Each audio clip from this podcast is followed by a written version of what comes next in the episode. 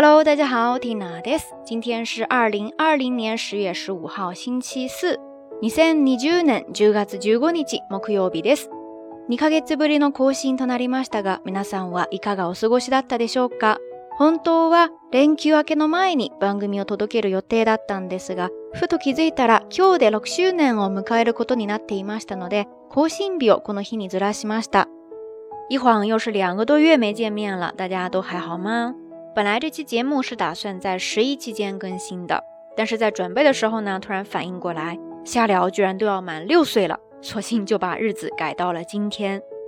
六年あっという今日から七年目に入りますが、七年目のジンクスに飲まれないようぼちぼちですが頑張りますので、これからも末永くよろしくお願いいたします。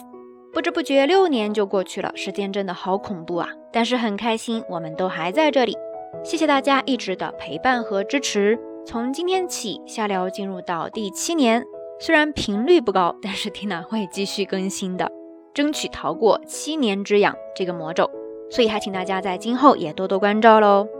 那话不多说，咱们赶紧进入这一期道晚安的主题。相关文稿信息可以关注微信公众号，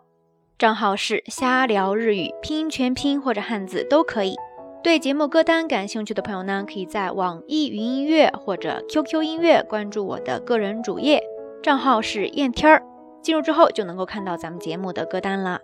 如果你也喜欢这档节目的话，欢迎分享给身边的朋友哈。回想之前的周年，Tina 有做过特辑节目，也写过小作文。虽然其实就是很普通的一天，但多多少少都会用自己的一些方式来留下一个纪念。周りから見れば至って普通な一日かもしれませんが、自分の中ではなんとなくこの日を儀式のように過ごしてきました。いわゆる仪式感というものなんでしょうね。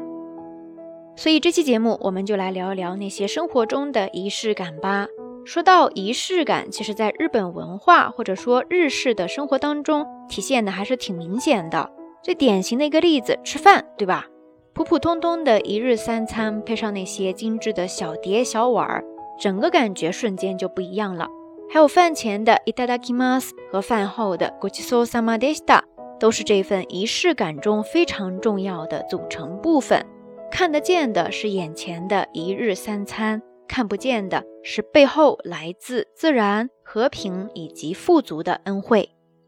仪式感这三个字呢？要是直接翻译到日语当中，可以读作 “gishiki n g i s h i k i gang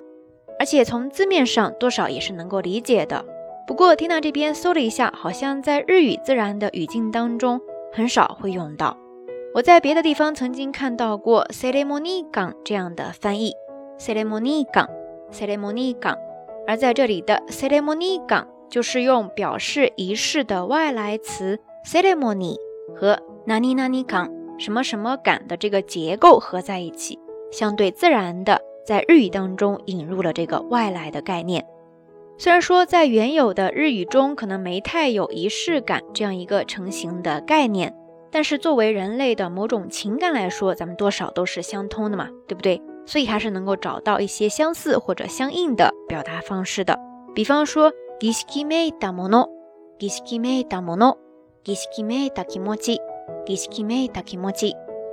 在这里的 Gishiki me danan jara kanjara，Gishiki me danani nani 是一个还挺常用的结构，所以我们要来仔细的看一下前半部分的 Gishiki，就是名词仪式 Gishiki，Gishiki，Gishiki ですね。后半部分的 meita，meita 是来自一个结尾词 meku，这个 meku 它可以接在名词的后面构成动词。哪里哪里 make good，哪里 m e g o 就表示有什么什么的样子，带上什么什么的气息或者感觉。比方说，haru m e g o h a r u m e g o 就是有春天的气息；相对应的，aki m e g o a k i m e g o 就是有秋天的气息。我们常常会有这样的一种经历哈，一夜の雨ですっかり秋めいてきました。一夜の雨ですっかり秋めいてきました。就是下了一整夜的雨之后呢，整个就进入到了秋天的感觉。这里就用到了“哪里哪里メ的结构。那回到天娜刚刚提到的“ぎしきメダモノ”，ぎしきメダキモキ，又多了一个知识点，就是用了由“哪里哪里メ这个结构复合成的动词“ぎしきメ的过去式“ぎしきメダ”。来做定语修饰后面的名词。mono，kimoji，gishiki me da mono，gishiki me da kimoji。所以，gishiki me da mono 就是一种多少带了点仪式感的说不清道不明的东西，而 gishiki me da kimoji 就是一种多少带了点仪式感的心情。其实这些表达方式就跟咱们平时说的仪式感很相近了，对吧？我们还是来看例句吧，比方说。朝起きたら、まずはカーテンを開けて日の光を浴びるようにしています。そうすることで、どこか儀式めいたものが感じられて、毎日を明るい気持ちで始められる気がしますから。朝起きたら、まずはカーテンを開けて日の光を浴びるようにしています。そうすることで、どこか儀式めいたものが感じられて、毎日を明るい気持ちで始められる気がしますから。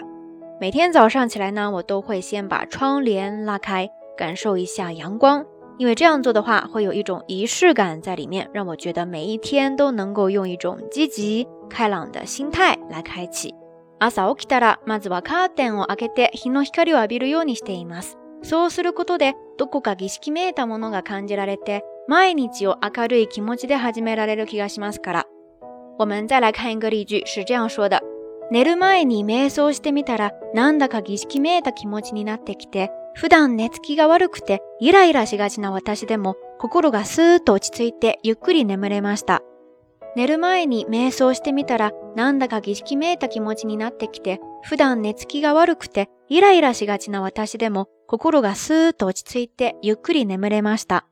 我试着在睡前冥想了一下，没想到一种类似仪式感的东西油然而生，这让我这样一个平时很难睡着。又容易烦躁的人也慢慢的平静了下来，稳稳的睡上了一个好觉。寝る前に瞑想してみたら、なんだか儀式めいた気持ちになってきて、普段寝つきが悪くてイライラしがちな私でも心がスーっと落ち着いてゆっくり眠れました。OK，以上就跟大家分享了一下相关的知识点啦。不知道你在生活当中是不是一个还挺有仪式感的人呢？说起来，更新节目好像也算 Tina 生活中的一种仪式，虽然这个仪式 越来越草率了哈。哈哈。总之，在琐碎的生活中，适当的添加一些仪式感，也会让我们的生活充满很多希望吧。欢迎大家在评论区跟 Tina 分享你生活中那些很有仪式感的瞬间，或者也可以留言告诉我你和瞎聊之间的故事。不知道电波一端的你是什么时候发现的这里，但是不管时间长短，都非常非常非常感谢大家这一路的支持和陪伴。还是那句话，故事在继续，我们也在继续。好啦，夜色已深，缇娜在云南春城跟你说一声晚安。